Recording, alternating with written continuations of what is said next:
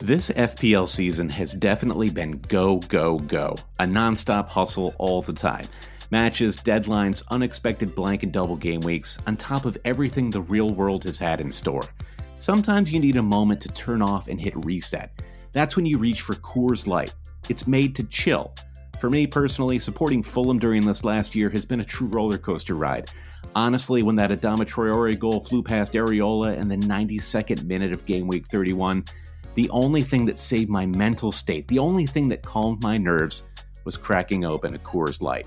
There's only one beer out there that's literally made to chill, and that's Coors Light. The mountains on the bottles and cans even turn blue when your beer is cold. That way, you always know when it's time to chill. When you need to hit reset, just open a Coors Light. It's mountain cold refreshment made to chill. And listen, everyone, summer is pretty much here. It's about to get hot in New York. An ice cold Coors Light is such a perfect way for me to beat that summertime heat. Coors Light is the one I choose when I need to unwind. So when you want to hit reset, reach for the beer that's made to chill. Get Coors Light and the new look delivered straight to your door with Drizly or Instacart. Coors Brewing Company, Golden, Colorado. And as always, celebrate.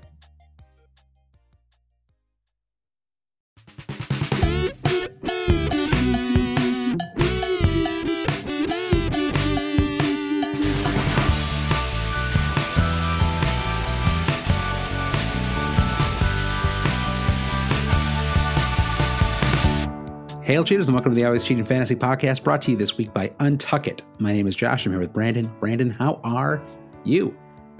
Mm, I'm so good, Josh, and Untuck It. Yeah, those are some great shirts. And speaking of branding, you've heard the moniker, right? Super Sunday. Mm-hmm. You've got a Sunday of great Premier League fixtures. We're yep. recording this Sunday evening after Bournemouth, Watford, and Villa City. We are now changing the name to Capitulation Sunday, I think. like, what? What yeah. a bunch of losers we, we saw on Bournemouth and Villa's part.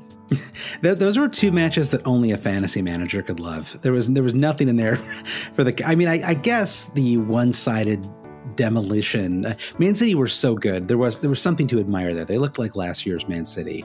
Um, it was it was scary going to that. I mean, going into that match with only Kevin De Bruyne. Once you saw how they lined up, I was like, you knew they were going to destroy Aston Villa. Um, yeah, whatever whatever green two. arrow you had going into that yeah. match was going to be uh, softened, I guess. You, you totally, totally. And this is, I feel like this is the year when everyone has started to think about uh, effective ownership, right? This idea of like, you know, uh-huh. Uh, it sort of basically if you if you have a player in your team, you have 100% of that player. If you have captained a player that week, you have 200% of that player. I guess I guess if you triple captain them, Brandon, you would have 300% of that player. Um, yeah. This is like the Turing test. Is that what we're doing now? so going into that match, Kevin De Bruyne's effective ownership was at 111%. So his ownership was incredibly high, and he was captained by a ton of managers.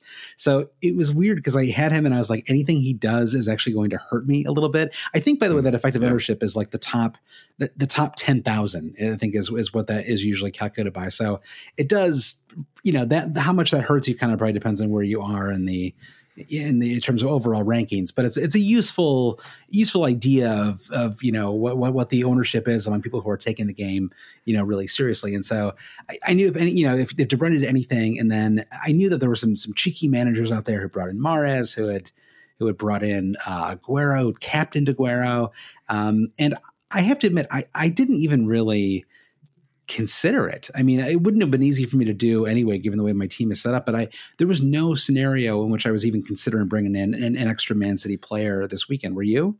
Was there any like? Were you? Did you think about it at all? Certainly not. Absolutely not. And and you know you could chalk it up to one of those flaws in planning for a double game week well in advance. Like yep. the, the Liverpool double blinds you to these moves. Like, oh, City players could be interesting for the Villa yes. fixture, yes. but they're so expensive. I will say on the other hand, I have been waiting for this match to happen since, you know, game week five, six, seven, eight when I was heavily invested in Manchester right, City players. Up. Yeah, and it yeah. did not come. So we can talk about this Villa City match, uh, but h- hindsight is what it is now, and Um, we we have a whole section coming up in the podcast dedicated to talking about Manchester City's Mhm. form and the, Yeah. the the beating that they gave Manchester United uh, in their cup match midweek. So I don't know if the scales might be tipping a little bit in their favor. Yeah, I mean, and and Brandon, even then, by the way, if you had done that, you would have like Captain Sterling and Vice Captain Jimenez, like to be safe. You know, the, somehow it still wouldn't have worked out. You know, even with all that planning. Uh, so, but Mhm. you you hit on something that I I, think I do want to talk about just for a moment, which is is this like the ten thousandth consecutive time that planning for a double game week has blinded us to what's right in front of us that we are we are so excited about the possibility of two matches in one game week that we ignore all the other opportunities to accrue points in the kind of you know regular normal game weeks. Um, Mhm. I, as I said before, there was really no chance of me bringing in um, a Man City player this week, but I I feel I felt you know once they started to kind of annihilate, uh, like Mhm. once it was three 0 like twenty minutes in. It, I felt like a little chastened because I was like, well, I, I should have at least thought about it. You know, it was like it didn't even enter my thinking at all. And I, I was sort of like, I was kind of like, I don't know, just interrogating the way that I was thinking about this stuff because I've been very focused on Game Week 24 as well when Liverpool have, you know, the two matches. And it, I, I thought, you know, I need to make sure that I'm sort of thinking about everything, you know, in terms of my own team, in terms of what we talk about on this podcast. Actually, the theme of this week's podcast is, you know, who are we overlooking? That's what we're going to talk about in a few minutes. But do you know what I'm saying? Like, it, it really, it can be a, you know, these these kind of sometimes it's not even a double game week it's just like a really big fixture on the horizon and everyone starts thinking about it and planning for it and um and you end up missing out on these big opportunities. And you know, obviously that was that you know one of those was today. I mean if you captain aguero that's that's 40 points right there right? That's you know you could jump Yeah. 500,000 spots if you you know depending on where you are in you know overall rank. Yeah, I do agree with you, and I I think it's uh, you could say you're blind to the other opportunities because you're focused on a double game week plan. I think just more academically, uh, we said this a week ago. Okay, so counting forward to game week 24 with the Liverpool double, you have exactly three transfers to play, right assuming you didn't roll two the previous week. right So every single one of those transfers sort of leads you into whatever your game week 24 plan is because you're going to need that many transfers. right So it's not like you're sitting here saying, well, I didn't realize that City were playing Villa. You knew, but it was a calculated risk. And if you go back and you look at City's recent form, it didn't point to a 6 1 just ab- absolute hammering of Villa. You've got 2 1 versus Everton and a 2 0 chastened win against Sheffield United before they were kind of humiliated against Wolverhampton. And Right. we had lots of questions about their form leading up to that point. So I, I don't know how much hindsight is playing into this specific case. That said, I have to agree with you. And I think that still is a narrative that we constantly lose sight of when double game weeks come into it is um, that uh, there's only one or two different ways we feel we can play a double game week right and then we choose our path and then the rest is history Yeah, and I, I think I think that you are right. By the way, I, I you know, hindsight. I well, yeah, sure. With hindsight, I would have burned four in Captain Aguero. But I mean, I, Yeah. but going into this game week, I, I know that they, I know Aguero and Jesus were both rested at midweek, but it would not. Would you have like been at all shocked if Aguero just didn't start this game week? Like if he just been on the bench to start things off? It, no I would have been No. mildly surprised at best. Right? It would not have stunned me. Yeah. Yeah. And that was the the total wild card with the Manchester Derby midweek in that neither Jesus or Aguero started. So there were no clues as to Right. what was going to happen Yeah. in game week 22. So it was to to even try and play it, it it was a wild guess because Yeah. Jesus maybe you felt like he was favored by Pep at the moment, Aguero perhaps the slightly better player. Uh yeah, All there right, just so so, many factors at play. right. So we've officially let ourselves and everyone who's listening who didn't bring in these players off the hook. We can move on and we can talk about our, you know, we'll, we'll talk about Man City a lot more um, in the in the main section in a few minutes. But our own teams, Brandon, you had a pretty good game week, all things considered, right? I mean, you know, probably looked a little better before the demolition today, but uh, did you finish on was it 60, 63 points all told?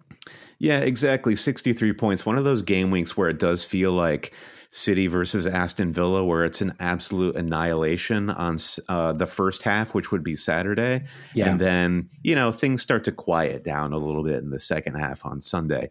Yep. But um, Marcus Rashford, who I feel like um, been trying to maximize that transfer that I made with him maybe six weeks ago. Mm-hmm. And the brace, uh, let's see, the brace against Norwich really, I think, was the best of Rashford. And now the question will be how much longer do I hang on to him? But the 12 from him really did launch me um, into a good spot in game week 22 to get me to that 63 points. Finally, get a week in which Mohamed Salah beats Sadio Mane for points. Mm-hmm. Well, I guess he technically did um, last week just based on bonus points, but. Um, so it's a three points better than Mane as opposed to just two points better than Mane. Anyway, that felt good. Uh, the captaincy, you know, we can we can talk about that a bit more, but Vardy getting the assist ultimately I mean, the other the other player that I probably ultimately would have gone with was Kevin De Bruyne. So yeah, it's same. a four point turnaround there. So it's not whatever, not really much that yeah, it, it, yeah, exactly, not not too aggrieved. Yep. Uh, the Maddison set piece at the end that uh, was ultimately slotted in by Jonny Evans. I think you can mm-hmm. see I don't know if Jonny Evans was not celebrating that goal because he knew he was offside or he was just terrified of what VAR was to I, bring. Anyway. I think I think so. It wasn't like he like used to play for Southampton or something, and he was like, I I did definitely uh, go quickly by. I did a drive by of Jonny Evans' Wikipedia page. Did he play for Southampton? What's going on here? Right, right. So I guess he knew that he was offside, but to get a an assist from Maddison, I think really would have been the cherry on top of the game week. But yeah. um, just real quick on the back line, some heroes back there. Lundstram, of course, Alexander Arnold, both with clean sheets. Sidibe, who was, um, yeah. you know, me taking a flyer on um, this new Ancelotti Everton, him with the clean sheet. Uh, yep, that's good enough to keep him in my good graces. So I feel like he came through. So yeah, uh, a small green arrow. I'm feeling a little bit of momentum shifting here. Positive. I love football, Josh. That's all I had to say about that. It does football, seem like if you're yeah. listening, I love you. It, it, does seem like you've been on a nice run here. I, I, I don't. I, I, you're too comp. Okay, yeah. So it looks like you've got yeah, three green arrows in your last four. It looks like you're up almost 500,000 places yeah. since uh, game week 18. So, uh, pretty solid, I think. Def- definitely. It's like a week like this, too. It's a weird one where I think most managers listening, you will be in the 50 to 60 range, which is where the average is.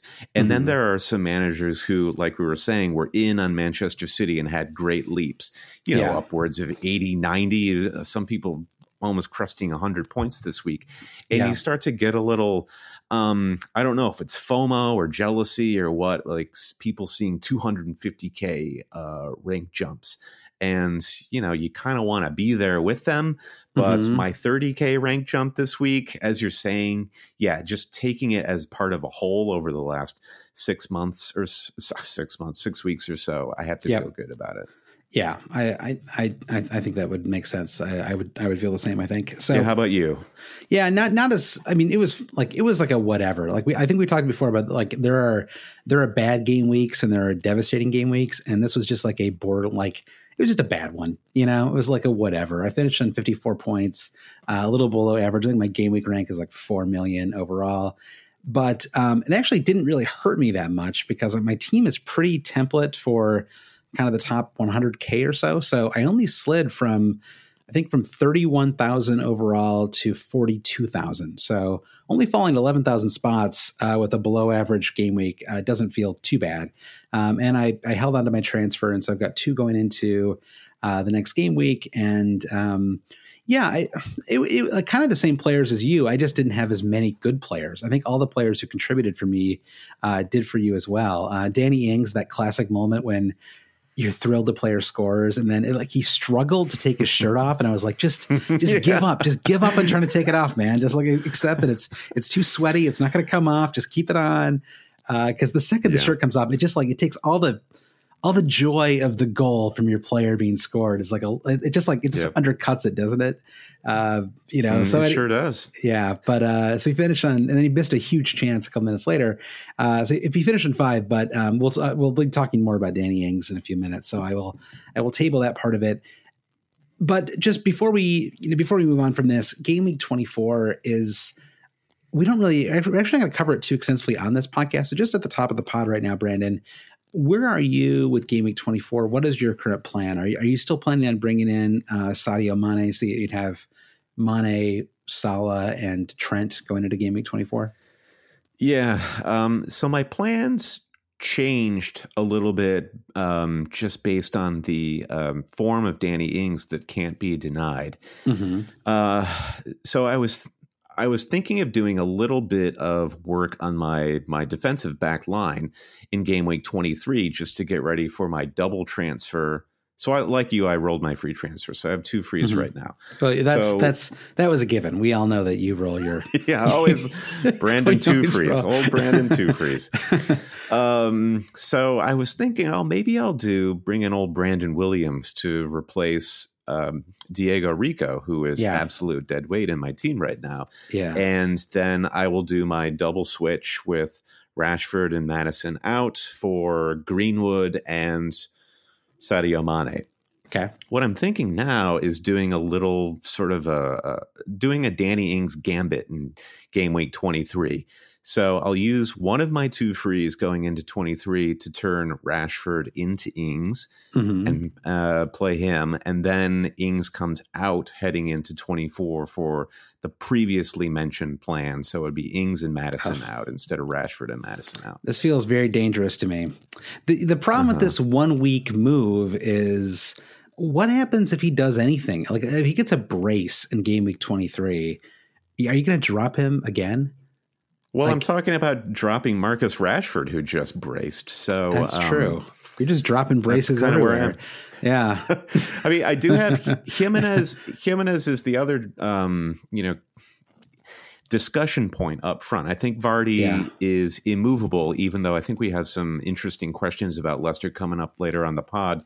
Yeah. Uh, but it, it could be Jimenez out. I, I just have so many questions about what's going on at Wolverhampton right mm-hmm. now. Like, are they good? Are they lukewarm? Yeah. Is it just a bit of a dry spell for them attacking wise? Uh, I'm unsure. Yeah. So yeah, is it is it a risk? I the the risk I think th- that you would agree with me is less you know playing hokey cokey with the likes of Rashford and Ings. The bigger risk is bringing so much money into my midfield and sort mm-hmm. of just disrupting the bigger yeah. risk is ultimately ending up with somebody like Greenwood in the front three and throwing totally. off the balance of my budget around my team. That's what's that's what's really concerning to me. Yeah, this is why I have ultimately decided I'm just going to go without Salah. Uh, that, that's at least where I'm leaning. Uh, the the concern with not going with Salah, I, so I right now I have Mane and Trent Alexander Arnold, and a lot of people will have Salah. I, I wonder now if if people are a little too worried about him to triple captain him. I guess the, the concern would be if I didn't have Salah and he was heavily owned and heavily triple captain going into game week 24, then there could be a lot of risk there. You know, like if he did anything, it could really it could really hurt you. You know, and so you're really not playing any defense if you don't have him in your team. But the problem is, I kind of have the same issue as you. Is that there's the, the way that I have to do it is I have to bring in like Brandon Williams and Mason Greenwood or Gabriel Martinelli or something like that. And and then I've got these mm-hmm. 4.4 million and 4.5 million players that I don't trust at all. That basically, as soon as game week 24 is over, I have to figure out how to drop them, you know, and bring in somebody else.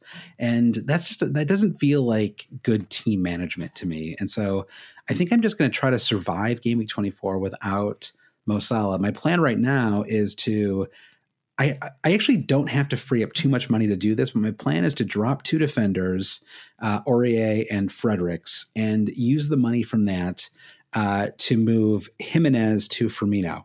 So then I would have Firmino, Mane, and Trent. And the hope would just be that Firmino can roughly give me what you would get out of Mo Salah, which I don't think is an unreasonable thing to expect. Uh, Firmino's actually been in pretty good form too. I think he's got three goals in his last four, uh, or, or was it three? Yeah, three in his last three matches, something like that. So, um, so I think that's, and then I don't really, then I get to keep Ings, I get to keep Vardy, I get to keep Martial, who's got a good game week 24 match. I get to keep Grealish, who also has a good game week 24 fixture. I, I, just don't really mm-hmm. disrupt anything, and I still have a team that I think is pretty well set up for Game Week 24. So that's that's where I am, um, and I, I, just that makes the most sense for me. And you just have to live with the risk of not having Mo Salah or yeah. Sadio Mane, as the case may be for certain people. The only other plan that could exist is to. Uh, so we're both talking about double doubling up on attack, whether it's right. midfield or forward. Liverpool are now six clean sheets on the bounce in the Premier League. Yeah. Do you find that at all to be a compelling case to say, you know yeah. what, I'm going for the defensive double up with Robertson and Alexander Arnold? Yeah. I, I mean, I think that's another way to do it. I don't know why I'm so reluctant to go that route. Maybe it's because both matches are away in 24.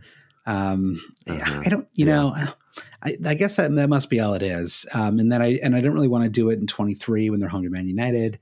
So maybe it's like it's like a little too short sighted because I agree. I mean, if you look ahead to game weeks 24 through, you know, I don't even know 31, um, it looks you know really appealing for um, for defensive fixtures. But I guess you know, I mean, that applies to defense defense or attack, right? I mean, do you want two defenders? when you're at West Ham, or do you want two attackers? I mean, it's kind of like a coin flip, right? I mean, in terms of what would do better. Yeah. Um, and so it's just whether you and, and for me to, to, for me to bring in Robertson, I would have to to drop one of I would have to drop one of uh, Ings or um, or Jimenez to make that happen. And I just don't really like anyone below those players in that price range. You know, like you saw with Deulofeu yeah. today, he's just too streaky. I just don't trust him. You know, so um, so he yeah, was a weird performance from him yeah. today for sure. Yeah, for sure. Yeah, and I, the you, you wonder if the the ceiling is just so much higher with Liverpool's attack right now than than their their fullbacks, which I don't know. It depends depends on any given day. So. it depends, Brandon. It's the answer to every every question that we get on this podcast. All right, this has been a very substantive uh, introduction, much more substantive than we normally are. Uh, let's quickly, Brandon, run through the always cheating Super League. Do you want to read? Out the top 10? Yeah, of course. And it looks like we have a tie uh, in 10th place, both with 1383 total points. It's uh, Predrag Jurek and I have to I have to make this a little larger. My eyes, they're they're getting weak in my old age, Josh.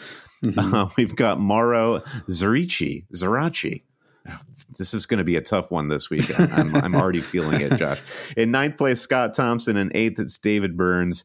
Seventh, Neil Thompson. Man, these are these are getting easier. Brian Lister in sixth. Kieran Screeton in fifth. Fourth place, James Mackay. And in third, two Lumby. And in second place, Declan Ryan. And holding it down in first place, it's Christopher Bergman with 1402. Uh, just one point above Declan Ryan in second place. Well done to everyone in the Always Cheating Super League, the greatest FPL mini league in the world. Um, and let's take a moment, too, to thank all of our lovely Patreon supporters. We've got some new members this week at the Lord Sorloth tier. Josh, who are those new Patreon supporters? Yes, we do. Uh, thank you, uh, as Brandon said, to, to, all the people who support the podcast on Patreon. You go to patreon.com slash always cheating uh, to support the podcast and get an extra uh, bonus podcast each week. I did a I did this week's podcast, and uh, you'll be doing uh, the upcoming weeks, uh, upcoming mm-hmm. week, I should say. Um, and uh, you also get access to our lively Slack channel, including the Ask Josh and Brandon channel, which is uh, always a very popular channel on the Slack.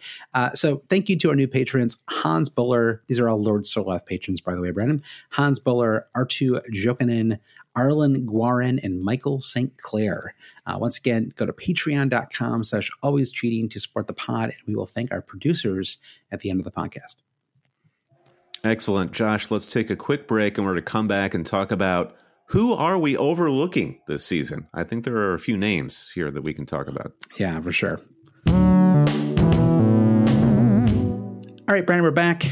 Today's theme Who are we overlooking? We've already discussed some of them on this podcast. I'm going to start things off, though, with a question, a broad question, Brandon. A broad, broad question mm-hmm. from, from Final Richie. He says, I'm on a wild card here. Can you give me a couple of high risk, high reward players to go for to help me climb the ranks? So I like this high mm-hmm. risk, high reward. Okay, so that we're, we're gonna we're gonna focus exclusively on players that are high risk and high reward. Okay, no blue chips here, Brandon. Okay. These are all. This is where we're we're in pure reckless hedge fund Like, gotta uh-huh. spend this money. It's it's like all ill-gotten gains. Gotta you know invest it back in the market as quick as possible. So, so who are a couple? The question is is yeah. is is Riyad Mahrez too big to fail? That's what we all want to know, Josh. Exactly. So yeah, I mean, so Mahrez is, is Mahrez certainly falls into this category. I have completely overlooked Mahrez. What do you think about Riyad Mahrez? Well, I think we made our Mahrez stance pretty clear last week, and we were talking about how you know this this has the, been the defining feature of Raheem Sterling's season, and the defining feature, I think, of of City is rotation has been uh, kind of out of control. As far as we talked about the concerns over Aguero and Jesus, and the same has been true of Mahrez. Now, Mahrez has put together some really decent streaks earlier this season and even last season, and it seems really hard for him to ultimately reap the reward from multiple starts, um, mm-hmm. multiple matches in which he is is returning. But that uh, it, it's another it's another question mark over this Villa Manchester City match. In that, wow, is City really back? Wow, is Mahrez really a lock for that starting lineup? And is is he a lock for an FPL returner? Because you know, based on the last three weeks, I think I think maybe we do have to change our stance a little bit and that we have overlooked him. Yeah, it's you know, I just don't really like to bring in anybody who doesn't have like consistency of starts. And I mean, I'm just looking back and I, he started the last 3 uh before that and I, I guess I'm talking purely about the Premier League here. I mean, I didn't pull the stats for every random match they played in, but uh, you know, played 45 minutes in game week 19, 20 minutes in game week 17, 25 and 16 18 and 15, uh, 68 and 40. I mean, it's just like he's not a, you know, I think he started, you know, 11 out of 22 matches so far this season. And so, you know, David Silva is back, Bernardo Silva is back. He just, you know, he's 8.4 million. He's not exactly cheap. And I just don't, you know, 8.4 million just feels like a lot to spend on a player when you don't honestly know if they're going to start any match. And, you know, you look at someone like James Maddison and you just think, okay, like maybe he's not quite as explosive as Riyad Mahrez, but you know he's going to start every match. You know he's going to be in every set piece, and maybe I, you know I I don't think of myself as an extremely conservative manager, but to me that just and he's 0.7 million cheaper, and that just you know someone like him just is so much more appealing to me than someone like Riyad Mahrez. Yeah, uh, I certainly won't make be making the move for Mahrez, and I do feel like I'm in a position here where I do want a high risk, high reward um, player. Yeah, it's, it's, all coming back to the uh, game week 24 double, and that I'm like viewing that as my the current like high risk, high reward mm-hmm. uh, gambit that I'm playing. Uh, I'll I'll I'll tackle these other players once I do play my wild card. Um, yeah. After that, but yeah, so so Mahrez may be a little too high risk in terms of the reward that you would get in return. Then you look to Everton, another player you have mentioned here, Josh, is Richarlison. So Dominic Calvert-Lewin has been returning most consistently for Everton, and and Everton are looking much much better over the last month. Then there is Richarlison, who was the one that actually returned over the one pointer from DCL. Mm-hmm. Uh, I, I would you consider Richarlison over Dominic Calvert Lewin at this point? I mean, DCL is still seems like he's a lock in that striker spot, assuming Everton doesn't sign anyone, which I can't yeah. imagine, given all the money they've already spent this season, that they would. Yeah. So I think DCL is still probably the better pick. Yeah, I mean, Richarlison. You know, I guess if we're if we're just comparing the two, then I, I think Richarlison is just he wins the like who's the better player argument. You know, like this is it reminds me of uh, we were you know like five weeks ago, whatever it was, before I brought in Danny Ings, there was the stats were sort of pointing to Neal Maupay as the. I was looking for someone in that kind of six million range, and it was between Ings and Maupay. This is like it was actually it was Boxing Day. This is when I was debating this, and even though the stats were all pointing towards Maupay, I went with Ings because I just thought, well, Ings is a better player. I just know, you know, it's like he's.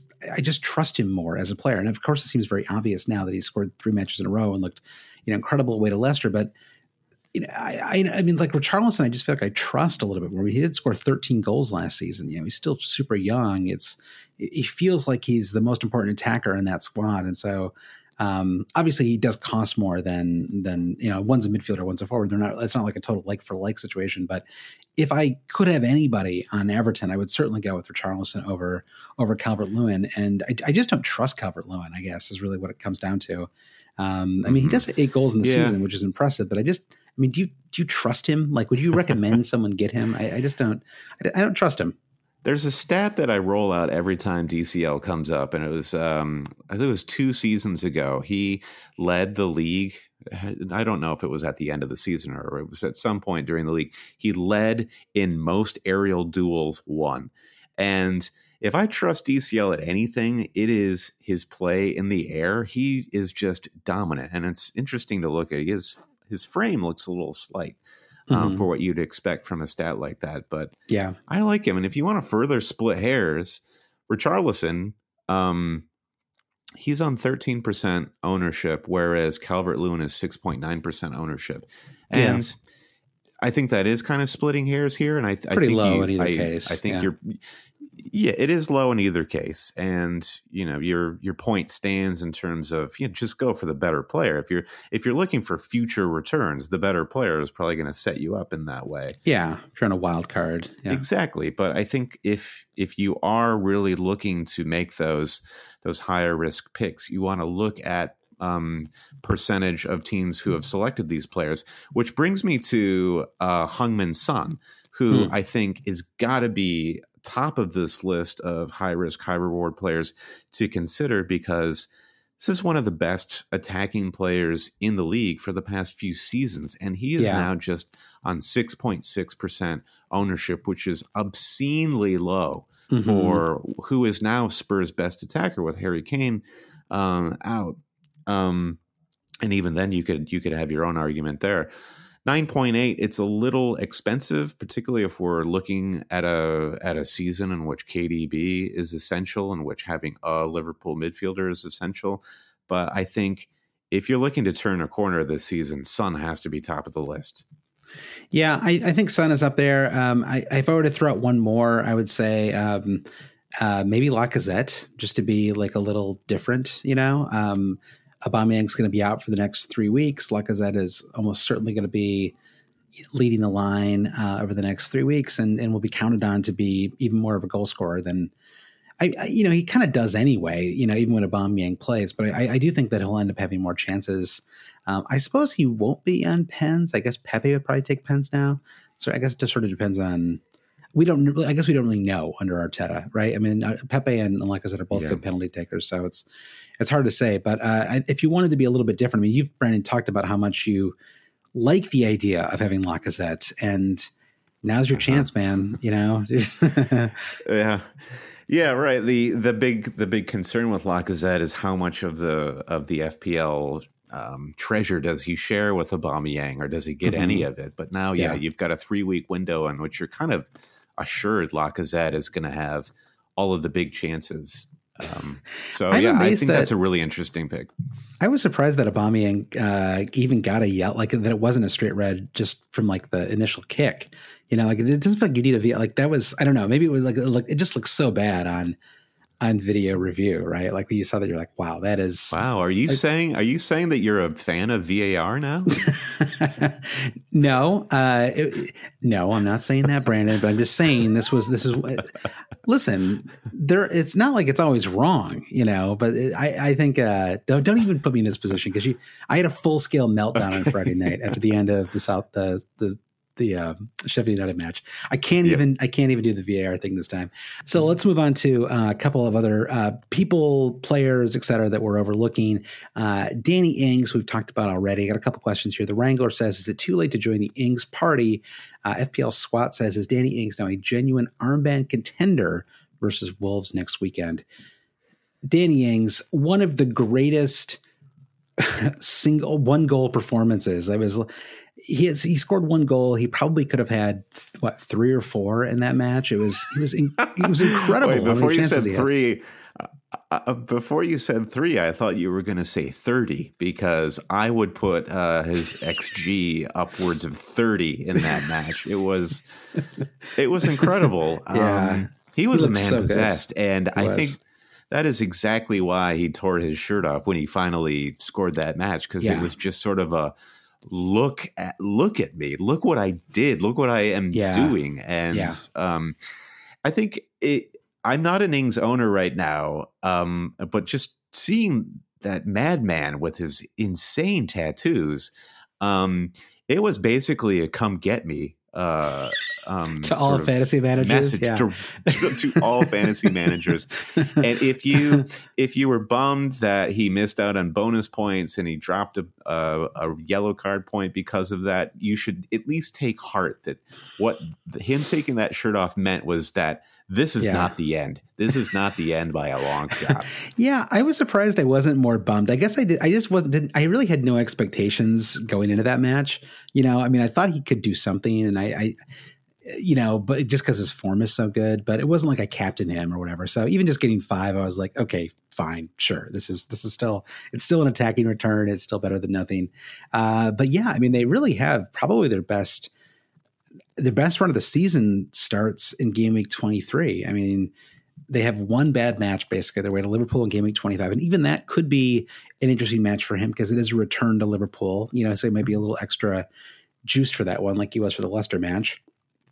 Uh, Wolves, Palace, Liverpool, and then it's Burnley, Aston Villa, and Newcastle at home in three out of four, and then away to West Ham and away to Norwich. So, I mean, there probably are some captainable fixtures in there for him.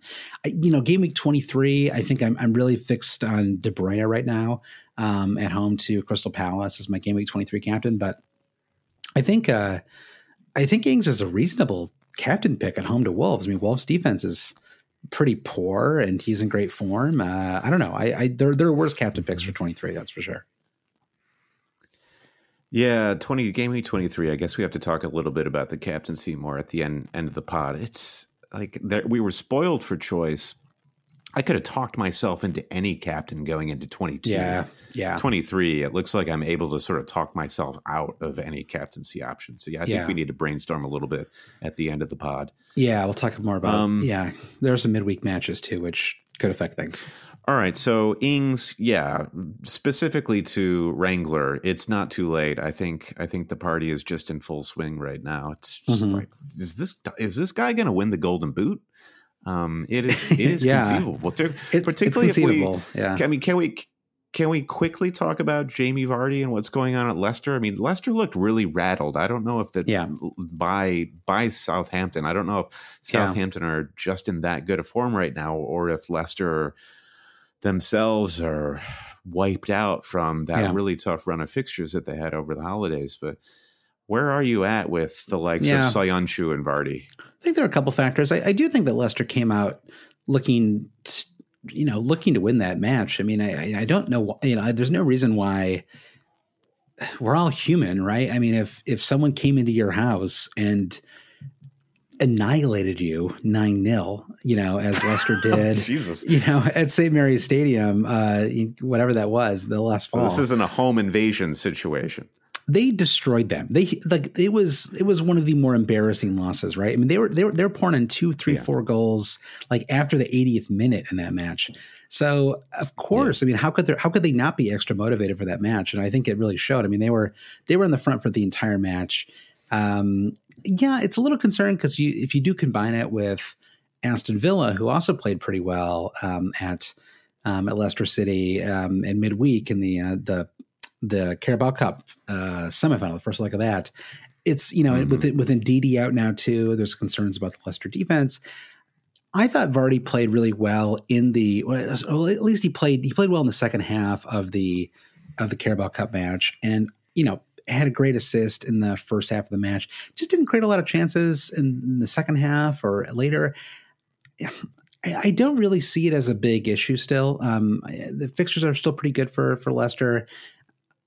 I'm not planning to move him anytime soon. I guess he's maybe he has shifted from unmovable to could move him, right? Like given given a further loss of mm-hmm. form. Um, so I guess mm-hmm. that has changed a little bit. Like it, he doesn't feel like a season lock the way he did a couple of weeks ago, yeah. and so I guess that is a big change. But um, I mean, that assist he had was, was so good um, in the first half, and it was um, great. Yeah, yeah, almost almost scored a really nice goal um, in the Carabao Cup near the end of that match. Had a really nice pass to Iheanacho for an assist in that match too. So it's not like this guy is just completely gone in terms of his form. Um, you know, mm-hmm. but but again, I mean, he has and it is now whatever it is, four matches for them um, where he hasn't scored. Now, granted, he hasn't played in two of those, but still, um, it's it's yeah. something to to think about. Well, uh, going back to the Ings thing, if we're if we're overlooking anyone, it's surely Che Adams who got uh, what like his first goal involvement of the entire season with that assist to Danny Ings. Um, yep hilarious, hilarious stuff from Che Adams. Just what a what a wonderful guy. All right, so we we talked a bit about a bit about Mahrez um, mm-hmm. with Vinyl Richie's question, but we need to talk a little bit about a little bit more about Manchester City. We have a question here from FPL Wire who asks. City's form not just today, but in battering United midweek, tempting an early wild card especially if not already in the top 100K. So FPL Wire here is looking to leverage City's newfound form and yeah. into sort of launching his his overall rank. Well, he specifically asked. I, I, I edited this question, Brandon, because he specifically said, Brandon. He said, Brandon, are you oh. thinking about doing this? Now, I, I, didn't want to put you on the okay. spot too much, but the question was, yeah, I mean, is it is it something you've as you as you make your push towards the top 100k? Is that something yeah would you think about an early wild card to bring in Man City players to kind of get ahead of the pack a little bit? Yeah, I I suppose I would. Um, I mean that that the game I was playing that I think got me into this mess that we've discussed a few times, Josh, is earlier in the season I went all in on on City at the expense of not having any Liverpool players. So I th- what I, I would like to endorse this idea of early wild card and and loading up on a bit of uh, Manchester City, right? But it just can't just be at it. the expense of. yeah, yeah, uh, but well, I, I had, but I think there's a different way to do it, and you you have to take a more balanced approach. Um, you know, while you're trying to explode up the ranks from from a lower position, maybe around one million or around 500k you're not going to do it all just on the back of differentials. You will need the support of sort of locked in, widely owned assets. I mean, not all of obviously you can't have them all, but uh, if I were to do that, I would at least still want to have a Liverpool midfielder. I would still want to have uh, somebody like Jamie Vardy up front. Do you know what I mean? Like I do. Trying to find I, some yeah. sort of balanced way of using this as as a weapon.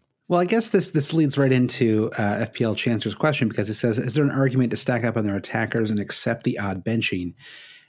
We are in a situation right now where, especially with Todd Cantwell, you actually have a, a, a bench attacker who's pretty decent, right? Who can get you attacking returns, you know, with a on a semi regular basis. So does that maybe make it a little easier to bring in a Riyad Mahrez type because you know that you it's not just going to be some 4.5 million dud in there that you have some players who could yeah. actually come in and, and, deliver points for you. Well, Todd Cantwell is home Bournemouth in game week 23. You, everyone's yeah. just going to have to start him. So, so Cantwell tricky. is that yeah. odd. He, he is that odd fifth midfielder where he's become a bench headache. So yeah, I yeah. I think that's a very fair assessment where he's he's freeing you up to to take on a little bit more of that city rotation risk. I I agree. Yeah, uh, I know. i am actually starting Cantwell over Grealish right now on my my bus team for game week 23, and I like. I, I still feel weird about it. Maybe just because, like, just two weeks ago, uh, I I did that. I, I started Cantwell over Grealish, and that was when Grealish had a goal and an assist away to Burnley. So it's it's it's. Mm-hmm. But but but yeah, I mean, how can you not start Cantwell? I, mean, I, I think Cantwell has three double digit returns at home already um, on the season. I think that's I think that's right. He won. See Newcastle, um, Wolverhampton, Crystal Palace, and he also had ten away Everton. He has four double digit returns in the season, um, and three of them have come at home. So uh, yeah, I think you do have to start Cantwell uh, in that match. So, I wonder if Cantwell yeah. is going to be uh, Michu light as far as FPL memories are concerned. Like this is not a Michu at Swansea esque season for Cantwell, but mm-hmm. the reason I'm making the comparison is: Will we ever hear from Todd Cantwell again after this season? I don't you know. Never. Sometimes, sometimes they turn into Robert Snodgrass and sometimes they turn into George Boyd. You know, it's like you just never know. Yeah. You never know what you're going to get. So, well, Cant- Cantwell is a bit more George Boyd ish given his use of the headband. So yeah, uh, but he's he's that's like a warning eight, sign. Todd. He's like 18 years old. I mean, Brandon. I, I'm not saying he's going to turn into this player, but I mean, you and I have both been playing long enough that there was a season when Liverpool had a like 17 year old midfielder who was just 4.5 million named Raheem Sterling, mm-hmm. who like was slowly working his way into everybody's fantasy team near the end of that season. So I, yeah. you know, it, sometimes they, I mean, you know, Harry Kane, his his breakout season, he started off at five million. So, so we we we don't know. I mean, I'm, I don't, you know, can't, I don't think Cantwell is like a twenty goal, twenty assist guy or whatever. But but he, I think he's talented. I mean, yeah. I, you know, I've certainly watched him play enough now that I feel like he's he's better than Agreed. me you know, and that's you know I don't say that easily. So. All right, so yeah, I guess we've talked about City a lot, right? I mean, we're kind of on the same page. Mm-hmm. I, I I agree with you. I don't. I mean, Aguero and Jesus now now it feels like even more confusing because are they are they both going to keep starting? Does this last for a while? I still don't we have two. It's like we either have not enough data or too much data. We never yeah. have just the right amount of data when it comes to Jesus yeah. versus Aguero. Yeah, and I still don't trust Ramirez, even so, yeah, even despite what we did today.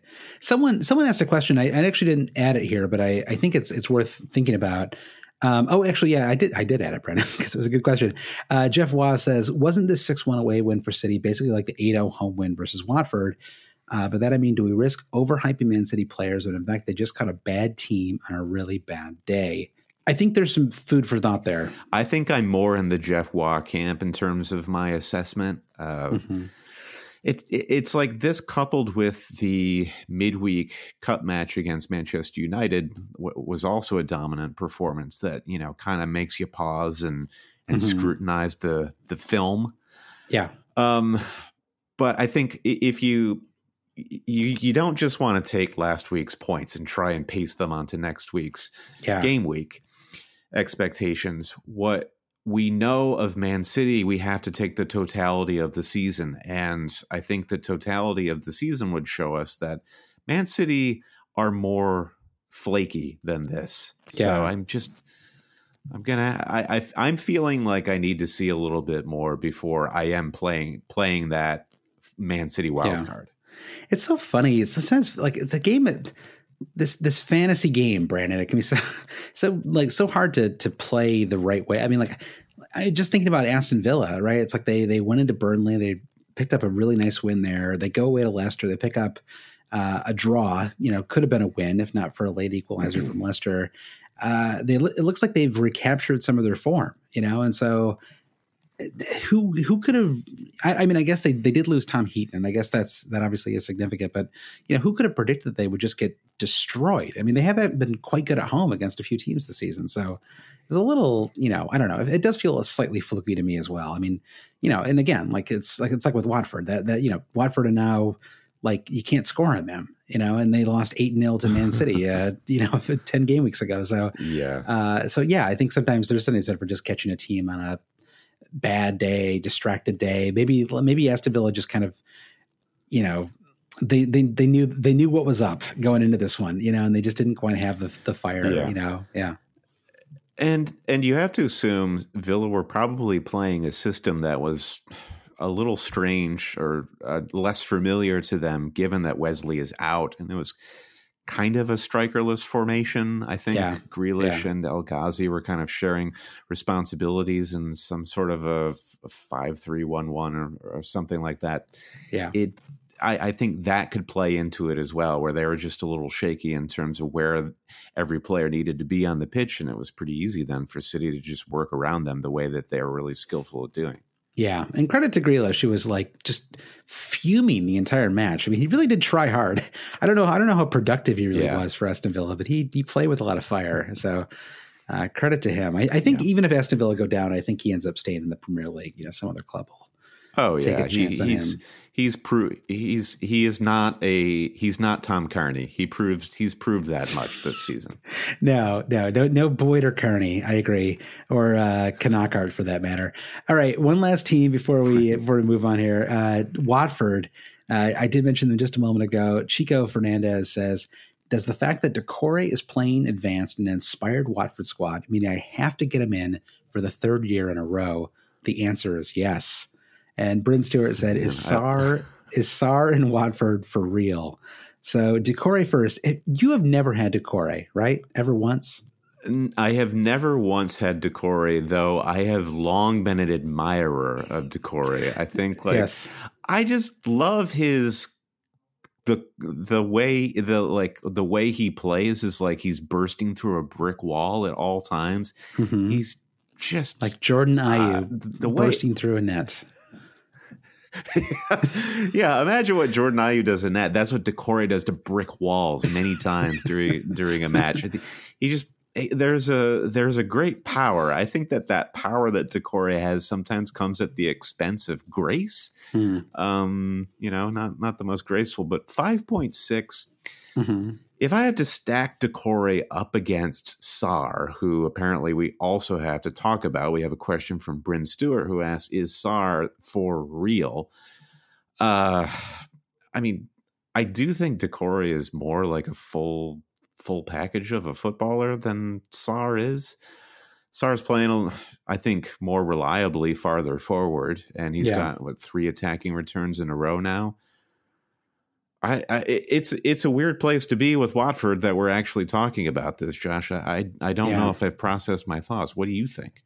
Well, I think that I mean Sarr is, I suppose, the more highly rated attacking player, right? I mean, Doucouré is a little more box to box, at least traditionally he has been. Uh, Sarr can't yeah. really finish, you know, which does does hurt him no. a little bit. Um, I don't know. I mean, I guess I'm kind of with you on Doucouré. I, I too have never had him in my team. I, I've long admired. I'm like I'm like a director who really wants to work with an actor, and I've just never quite found the right project. You know, that's I, that's how I feel about Doucouré. Doucouré. So one day uh, he and I will work together, but it has not it has not happened yet. Um, but I you just don't have the right part for him just yet. Yeah, I guess. I mean, you know, okay. So if I were to bring in Mo Salah, uh, if I just broke down and decided that I just needed to have him, or I don't know, like Firmino gets injured at midweek, or you know, who knows, any any number of reasons this could happen. Um, I would probably have to downgrade Jack Grealish to make it happen, and the 6.3 million Jack Grealish to Doucouré at 5.6 million would probably make sense as a move. I mean, the other players I would consider in that bracket would be someone like Trossard at Brighton. Um, and I think I would just go for Watford given their superior form right now. So yeah, I guess I would go for Doucouré over Sarr. Um, I, you know, him playing an advanced role is something that I just I can't really speak to because I just don't track Watford closely enough. So if if you do, um, mm-hmm. let us know on with Twitter or the Slack or whatever. Let us know in an email, and we'll talk about it next week's podcast. But I, yeah, I guess between the two, I would just go with Doucouré's superior track record um, and the fact that he's 0.6 million cheaper, and I'd opt for him instead. Fun fact that Doucouré and Sarr both have 1.2% ownership, which, uh, like, wow, what a coincidence.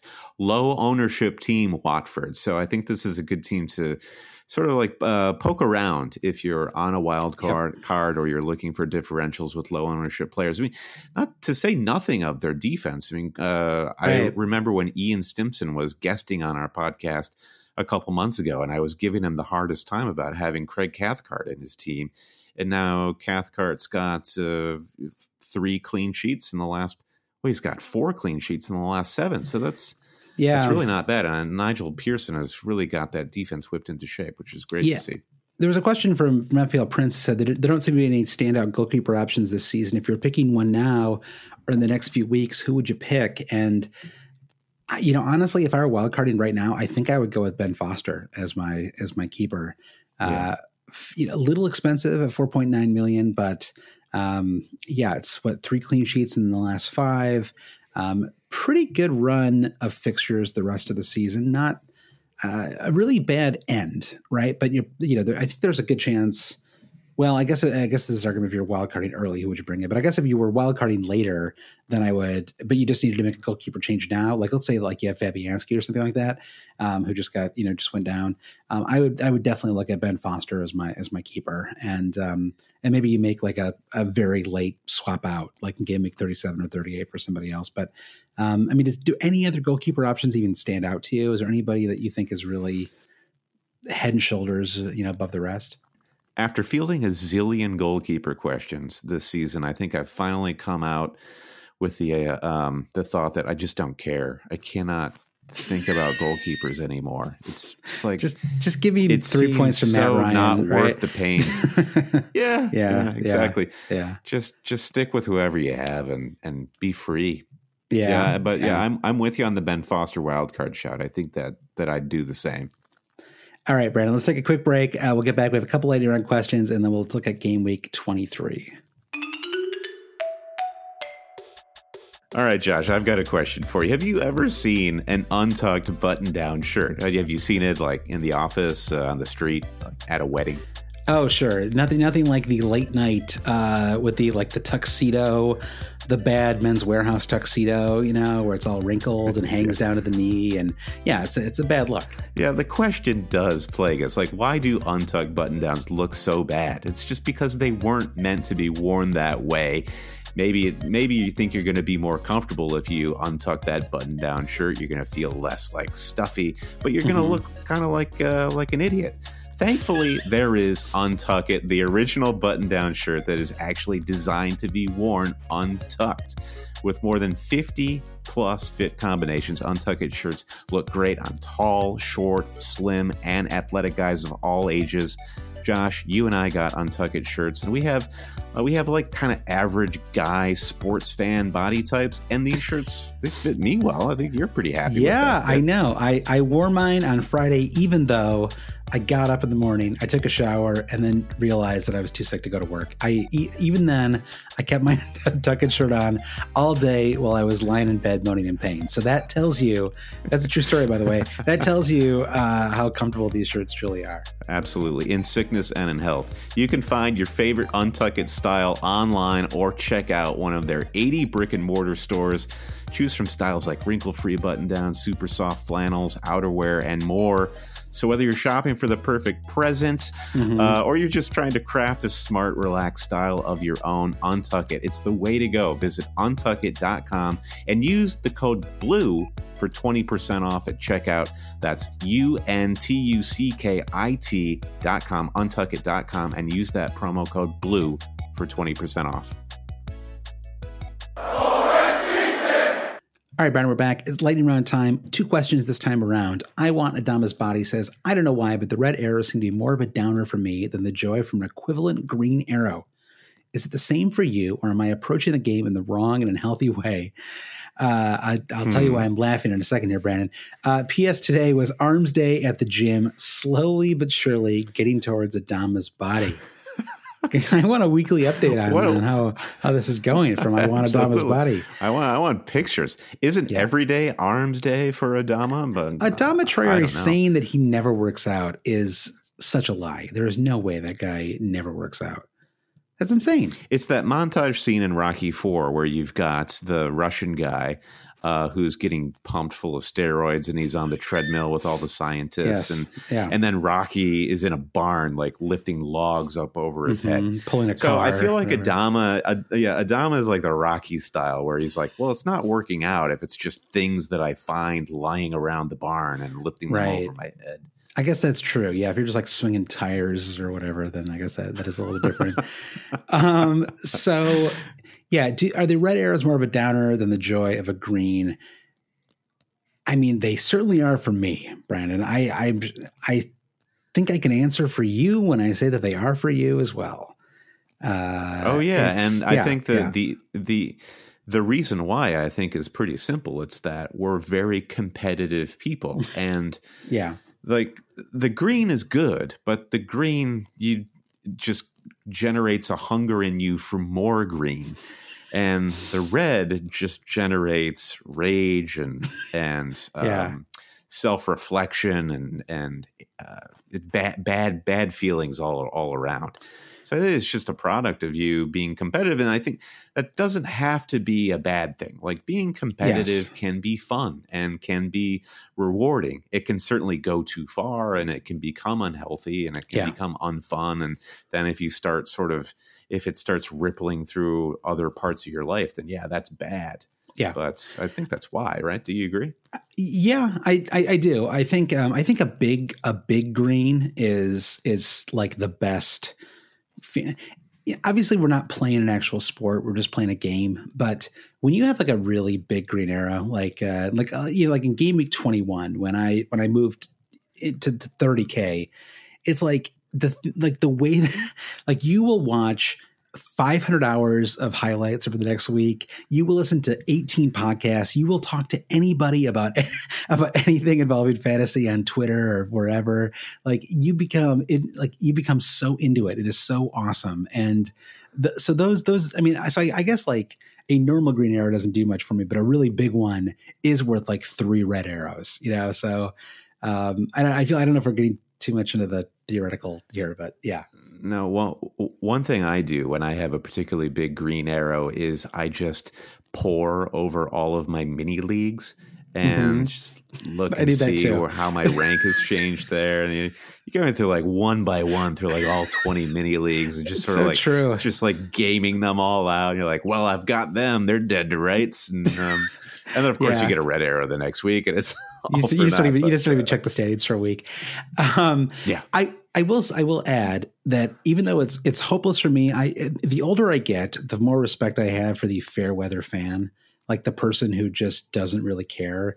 Because I, I have gotten this way a little bit more about other sports. Like the NBA for me is just a sport that I just enjoy and I can dip in or out of it, you know, and it doesn't like the highs are not as high because I'm not as into it, but it's kind of I'm sort of okay with that, you know? So I feel like if you're the kind of person who's asking a fantasy podcast questions, like like for us to read off on the podcast, you're, you're, it's probably hopeless for you, right? You have you're you're doomed. But but I think but I but I so I, but I do respect the person who can just check out and not care at all.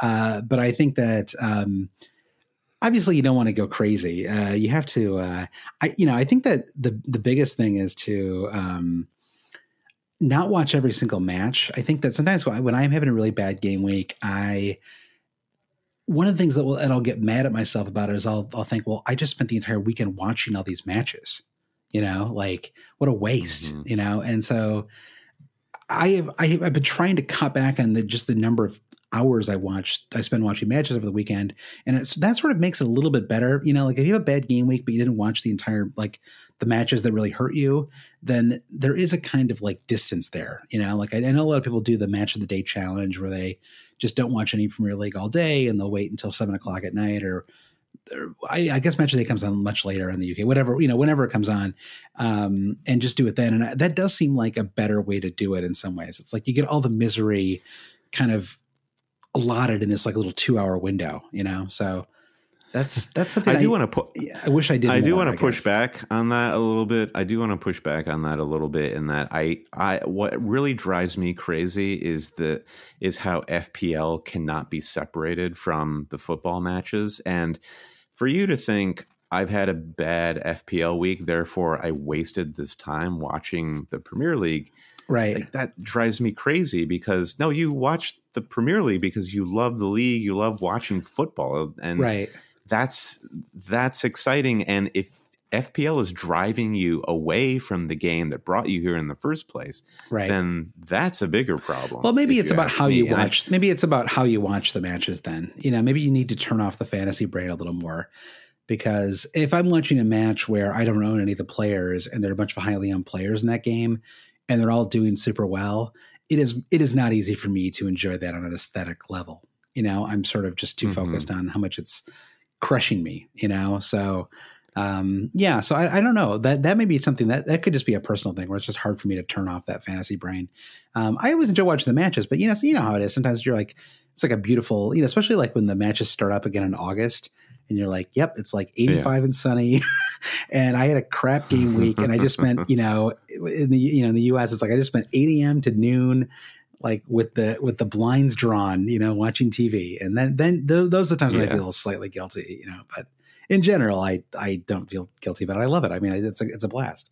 I genuinely thrive in an environment in which I'm alone and it's dark inside. So yeah, that's yeah, fair that's, enough. That's where I thrive. That's, how, the, that's how I win.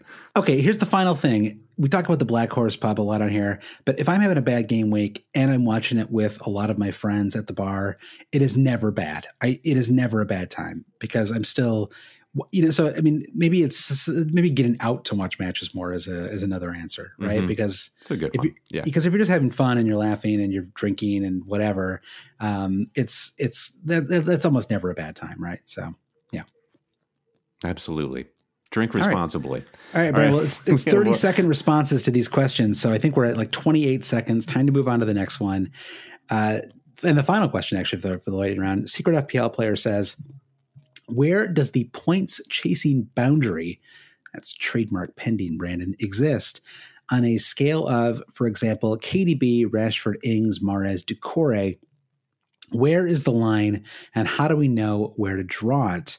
Um, so basically, when when when you bring in a player who's doing well, are you chasing points? Mm. Um, is there you know like do you do you think about chasing points? Do you is this something that you I do. I, I guess you know. I mean, okay, like I mean, chasing points, like it's like it's a classic like worry. You know, I think that Ings is Ings is a player who fell into that category, and maybe we're now like a little more convinced. So, um, you know, how do you decide whether you're bringing in a player that you really like or a player that you might be chasing points on?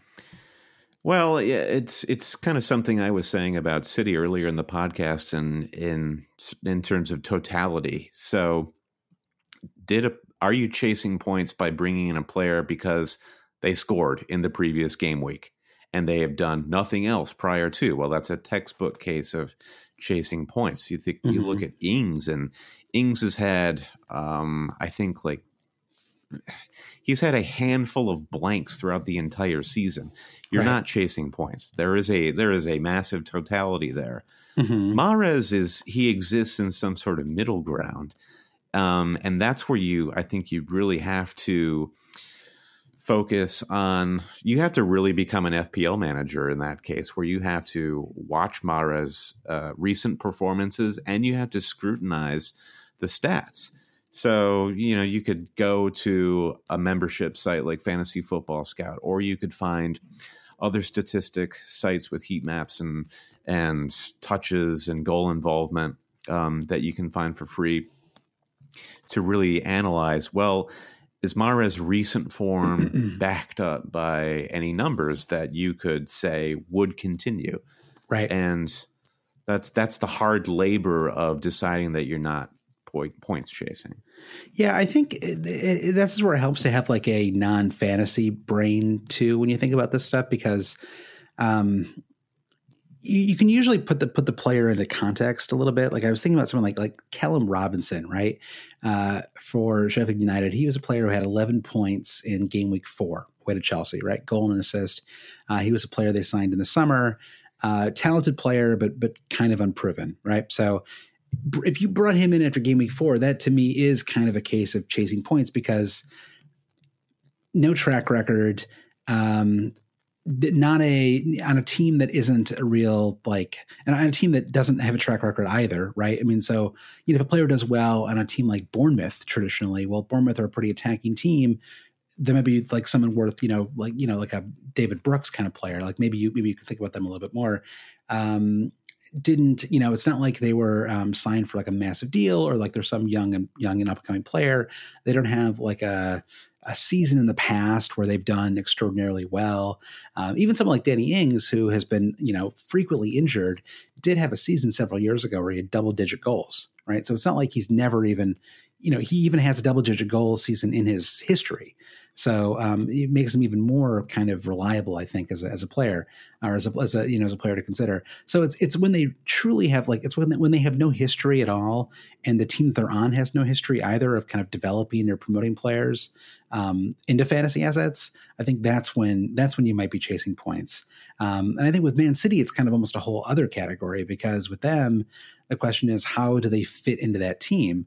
Uh, and this to me is where the Mahrez question feels still unanswered because I don't I don't understand where he fits into that team necessarily. Is he just is he just in the hole like indefinitely now or every other match or or is gonna, he's going to play in the right sometimes, I suppose, and in what in place of Bernardo Silva. It just it feels very confusing to me, you know, how he slots into them, and so that kind of ambiguity makes me feel like I am. I don't know if I'm chasing points, but I'm sort of. Um, it feels too unreliable to me, you know, and so that's I guess mm-hmm. that you know that so it does feel like chasing points a little bit because I feel like I'm not. I wouldn't be I, I wouldn't be like getting consistent returns, and I feel like that's that's a factor as well. So um, I don't know if any of that yeah. made any sense, but that's that's my thing. No, it did it did make sense. I guess the last thing I would say too is uh, I think uh, one of the problems that comes from chasing points is not who you're bringing in, but who you're getting rid of. Uh, mm-hmm. Like you look at a player like Jimenez, who you know he's been disappointing the last two or three weeks. Do you immediately chop him and chase points from another player when you know full well that Jimenez has uh, has more goals to come. Uh, like it's sort of like you're talking about how does Mahrez fit into the IRL City team? How does the FPL asset you're bringing in fit into your own squad? Who are you getting right. rid of to bring them in? And yeah, what's the right. expectation there? Yeah. And it's funny, by the way, that I big up Maddison earlier on this podcast because I think doesn't Maddison have like five blanks in his last six or something like that? But I, I still trust him more for some reason. I don't know. Uh, it feels like he should have more attacking returns than he does, doesn't it? Like I can't believe he has five blanks and six. It seems surprising to me. Yeah, yeah. I, I said this I think last week when we were doing our report card, where Maddison just exists on a knife's edge, mm-hmm. in that it's it's all or nothing with him as an FPL asset. Um, so I think that's the risk you take. All right, Brad, we'll move on from the perpetually on the knife's edge James Maddison uh, much like James Madison's presidency, Brandon. A lot of uh, a lot of drama in that presidency, but that's it's a story for another podcast. Mm-hmm. Uh, game week mm-hmm. twenty three kicks off on Saturday. I was looking ahead to game week twenty three, and I'm kind of excited about what a classic, what a classic like fixture structure it is. Right, um, there is uh, eight matches on Saturday, two on Sunday big both, both the Sunday matches are, are good fantasy matches. Lots lots to like about those two. The Saturday matches are kind of all over the place. Some interesting ones in there. I mean, the rejuvenated Watford uh, host Spurs um, in the early match on Saturday. I think Arsenal, like it just as like a fan of the Premier League brand, which as you've as you've noted early in this podcast, we should always strive to be. Yeah. Uh, I mean, Watford Spurs should be interesting. Arsenal Sheffield United, I think, could be a really interesting match, uh, especially without Aubameyang uh, Man City Palace, but it'll be coming off them playing the second leg of the Carabao Cup. Um, so yeah, lots, lots to, um, lots that's intriguing. And unfortunately, the the primetime match on Saturday, Newcastle Chelsea is probably the one I'm least excited about uh, on the day. But yeah, yeah especially with with Pulisic okay. out. Uh, so uh, what's what yeah. jumps out to me is the um, how even these fixtures seem to be. Mm-hmm. Uh, like Brighton Villa, great matchup. Yeah. Norwich Bournemouth, just classic six pointer. Mm-hmm. Southampton Wolves, they couldn't be more evenly matched at this point of the season with their form. Yep. West Ham Everton, same deal. It it's it's going to be an interesting Saturday. So I guess we should talk a little bit about captaincy. So you have your bus team captaincy on Kevin De Bruyne. Mm-hmm. I still not satisfied until I get my thumb sucking celebration from Jamie Vardy right now, the bus captaincy is on Jamie Vardy hmm. away Burnley. Okay. It's not a bad it's not a, it's not I, bad. Yeah. I don't hate it. You would you would yeah, I, I don't think we can talk about. Well, I wish it were a home fixture for Jamie Vardy this weekend because it's not like Leicester looked great at home against Southampton in game week 22. My issue with the Kevin De Bruyne shout out is Crystal Palace have tended to be a bit of a bogey team for Manchester City, just going mm-hmm. back to last season too. Um, earlier this season, it was a 2 0 victory for City, and De Bruyne didn't pick up any attacking returns. So I'm, you know, what do I read into that? you you you seem pretty pretty happy with that captaincy on KDB, though. Well, I mean, well, okay. I mean, it's it's it's a contingent captaincy. If he plays the full ninety uh, in the second leg of the Carabao Cup, maybe it gets moved off him. Um, I actually think Sadio Mane at home to Man United is that is a really tempting captaincy there too. I don't really know that I can see Man United stopping him from from doing something in that match, and uh, I don't, you know, I I just don't see that as like a one nil. Like I think, um, I don't know, especially with them having played, they'll, they'll be playing in midweek as well. Um, maybe I, it'd be interesting. Like I, I, again, I guess a lot is contingent on what happens in the second leg of the Carabao Cup. I mean, you know, Vardy will play in that one as well. So, you know, if Man United rest all of their players and just kind of give up on that match, uh, then maybe it's a little more competitive on Sunday. I don't know. Uh, but you know, Liverpool are off now. I mean, Yeah. them losing that Carabao Cup quarterfinal was like the best thing that could have happened to them, right? It's like it just, Yeah. just give them so much extra time to rest. So Yeah. yeah, All right, it's- let, it's let's let's talk about let's talk about Manchester United fullbacks then. Mhm. So Mane going down the left is com- going to come up against Aaron Wan-Bissaka, Mhm. And Mohamed Salah going down the right is going to come up against Brandon Williams. probably Uh, it- yeah, so um, would favor Mo, wouldn't it? it, it it does favor Mo a little bit. I mean, you you know they they've been Liverpool have been experimenting a lot with uh, swapping wings, especially with with uh, Trent and Robbo, Yeah. uh, which has been interesting. So um, I don't know what they'll do to work around the tackling machine that is Aaron Wan Bissaka. I mean, the the swiftest route to goal with this Manchester United defense is straight through the the fat middle. Um, Yeah, and Just- even with the forwards, it's pretty fluid, right? I mean, Mo Salah's been playing as a forward with Mane and Firmino in support at times too. I mean, you, you never really see Mane on the right, um, so yeah. I mean, I think it's but but Bissaka's going to be busy just dealing with Robbo, you know, on the on the left there. So I mean, I, I don't think. Uh, true. you know, or on, on the left, excuse me. So I, you know, so I don't think, um, um, I don't know. So I, I, I, I don't really, I, I don't know how much stock I put into those individual, individual, individual matchups. Um, Yeah. But I, I don't know. It just, it feels like they've been kind of picked apart by, by teams this season. And I, I don't know that I really trust United to come into this match with like a great game plan. And even if they wanted to set up strong defensively, I'm not sure they could do it. You know, like if they could actually like get away with it. Um, so yeah, I feel pretty I'm definitely talking myself into a solid captaincy right now. I'm uh, making that change on my bus team right now. You know now. what? I changed to Mane captain too as we were talking. Wow. How do you like that? It's a real matchup. Sorry. fun. oh, I I wasn't able to change it. Apparently, the uh, game is reloading at the moment. okay. Well, uh, that's uh, fortune favors me then because I already uh, locked it in, Brody. No!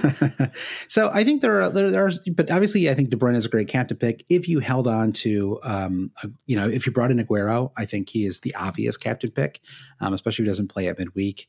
Um, Danny Ings, good shout. Um, I feel like I'm still in a position where just having him is enough. You know, I don't feel like Mhm. um, I suddenly have to start counting him. Only one double digit return all season. Uh, and, uh, you know, it's not like that team is super explosive either. So, I mean, you know, it feels like he's getting one or two good chances and he's converting on a number of them. But it's not like outside of the Leicester match, it doesn't feel like, you know, having watched him pretty closely the last three matches, you know, he's, he's sort of he's converting well, but it's not like that team is like super explosive. And he's just like it's not like he's like Mo Salah up there with just like eight chances a game, you know, that he's like, you know, uh, getting dispossessed on or whatever.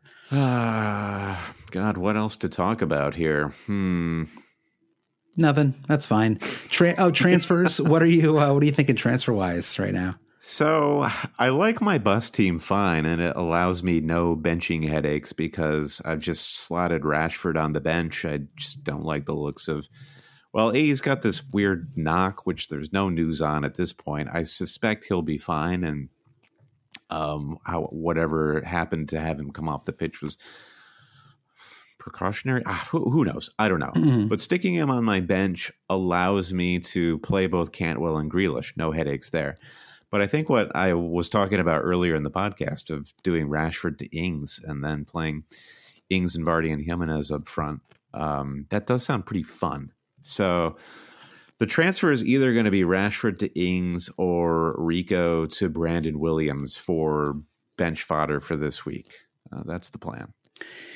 Yeah, uh, for me, I'm I'm sort of debating whether I just want to start Lundstram. and if I decide that I am just okay with starting Lundstram away to Arsenal, which I'm sort of think I'm fine with. I think I'm just going to do that. Uh, then I think what I'm going to do is is make my Firmino move in game week 23. And so I would move uh, Jimenez to Firmino, and I would move Aurier to Brandon Williams. And Brandon Williams, full on punt, but even if I'm not starting him very often, I like him as a kind of game week 24, like, I don't know. I just think that he's like a decent um, occasional player, you know, and if not, he'll I just have him buried on my on my bench, and I'm fine with that as well. Um, it, you know, I've had Ryan Fredericks has been buried there forever, and it's worked out fine for me so far. So, um, yeah. and then in game week 24, I would move Fredericks to somebody. Um, that would be that would be the plan. Although if Brandon Williams has that spot locked down, then I would probably just start him in that match, and because um, they play home to Burnley, um, and in that case, I would you know consider maybe possibly bringing in a West Ham player. I don't really know who I would want though. Um, I mean, is there anybody? Have you thought about any West Ham players? Is there anyone you'd think about for this double game week? I mean, I guess if Snodgrass was a consistent starter, I would consider him, but nobody else really. No, their fixtures are just so awful. Yeah. Um, hosting Liverpool and then uh, at Leicester. Yeah, it's not Snodgrass looked pretty good over the weekend. Um, but but that was like amongst a bunch of other bad yeah. players. Their defense looks Felipe Anderson can't Zabaleta shoot. starting. Their, yeah, yeah. Mm-hmm, the goalkeeper situation continues to be a mess. Yeah. Uh, no, uh, just I'm I'm not interested. Neither am I. It doesn't seem worth it. it. You'd bring someone in and then you just want to drop them right away, right? You just wouldn't you know, right. there's yeah. So and the Brandon the Brandon Williams shout too, I think just plays into that points chasing conversation we were just having in that while it feels like points chasing just given the 10 point haul that Brandon Williams has, like the utility that he has for your FPL side, mm-hmm. even just sitting on the bench, like the price tag speaks more than the points do. I think, yep. for Brandon Williams right now. So it, it, doesn't feel like chasing at all. Yeah, and he started over a healthy Luke Shaw. I mean, Luke Shaw did ultimately go off with an injury, but it was an injury he got as a backup during the warmups. Um, and apparently, Ashley Young is uh, looking at moving on. I don't know if you've heard about this, that he's uh, yeah, he may move to, to Italy. Milan, right? Yeah, exactly. So yeah. Uh, in that case, it's basically just a straight battle between um, between Williams and Shaw, and if Williams was already Between Shaw and like the looper, the looper version of himself. yeah, exactly. Like the one who didn't, you know, I, I, guess I guess Shaw has had some some really bad luck with injuries, but uh, yeah, but I think that you know, I, I mean, Williams, like, what does he have? Two assists already. He's got a is it is it a goal and an assist already, and just in very short. Okay, yeah, four five starts in the season. The run that Williams made to win that penalty on the Rashford pass have you seen Aaron Wan Bissaka do anything remotely close to that? No, in no, the last two seasons. No, it's I, very bizarre. It felt like he was trying to be a little more attacking in the Norwich match, and it just isn't his game.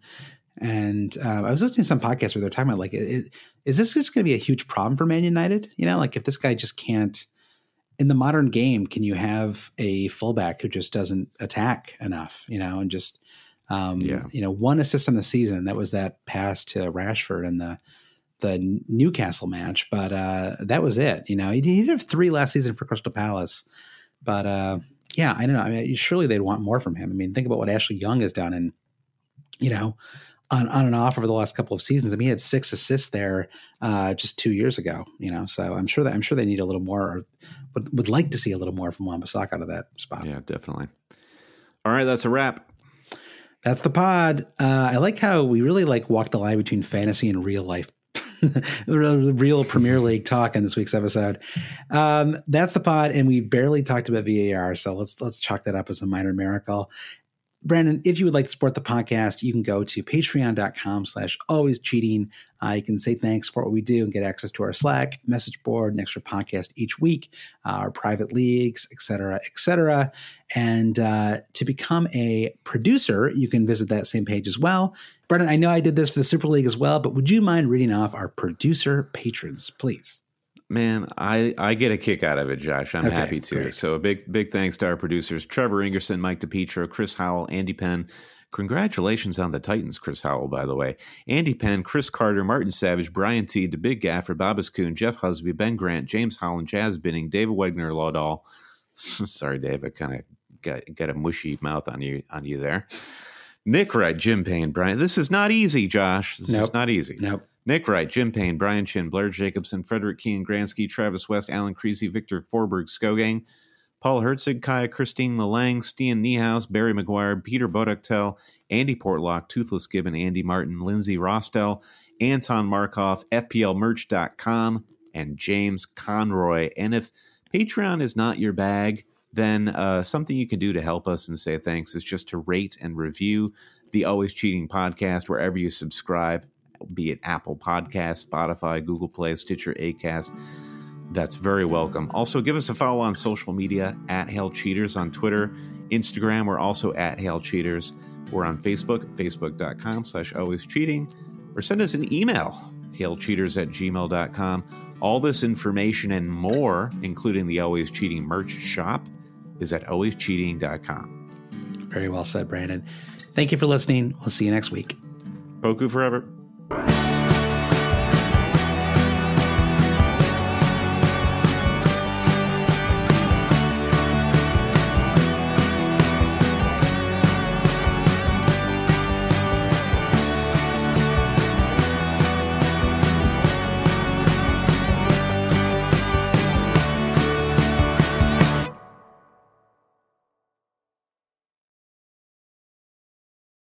Everyone is talking about magnesium. It's all you hear about. But why? What do we know about magnesium? Well, magnesium is the number one mineral that 75% of Americans are deficient in. If you are a woman over 35, magnesium will help you rediscover balance, energy, and vitality. Magnesium supports more than 300 enzymatic reactions in your body, including those involved in hormonal balance. From functional medicine doctors to mental well being and female hormone experts, we all know that magnesium is the one mineral to improve all aspects of well being and health. But which one?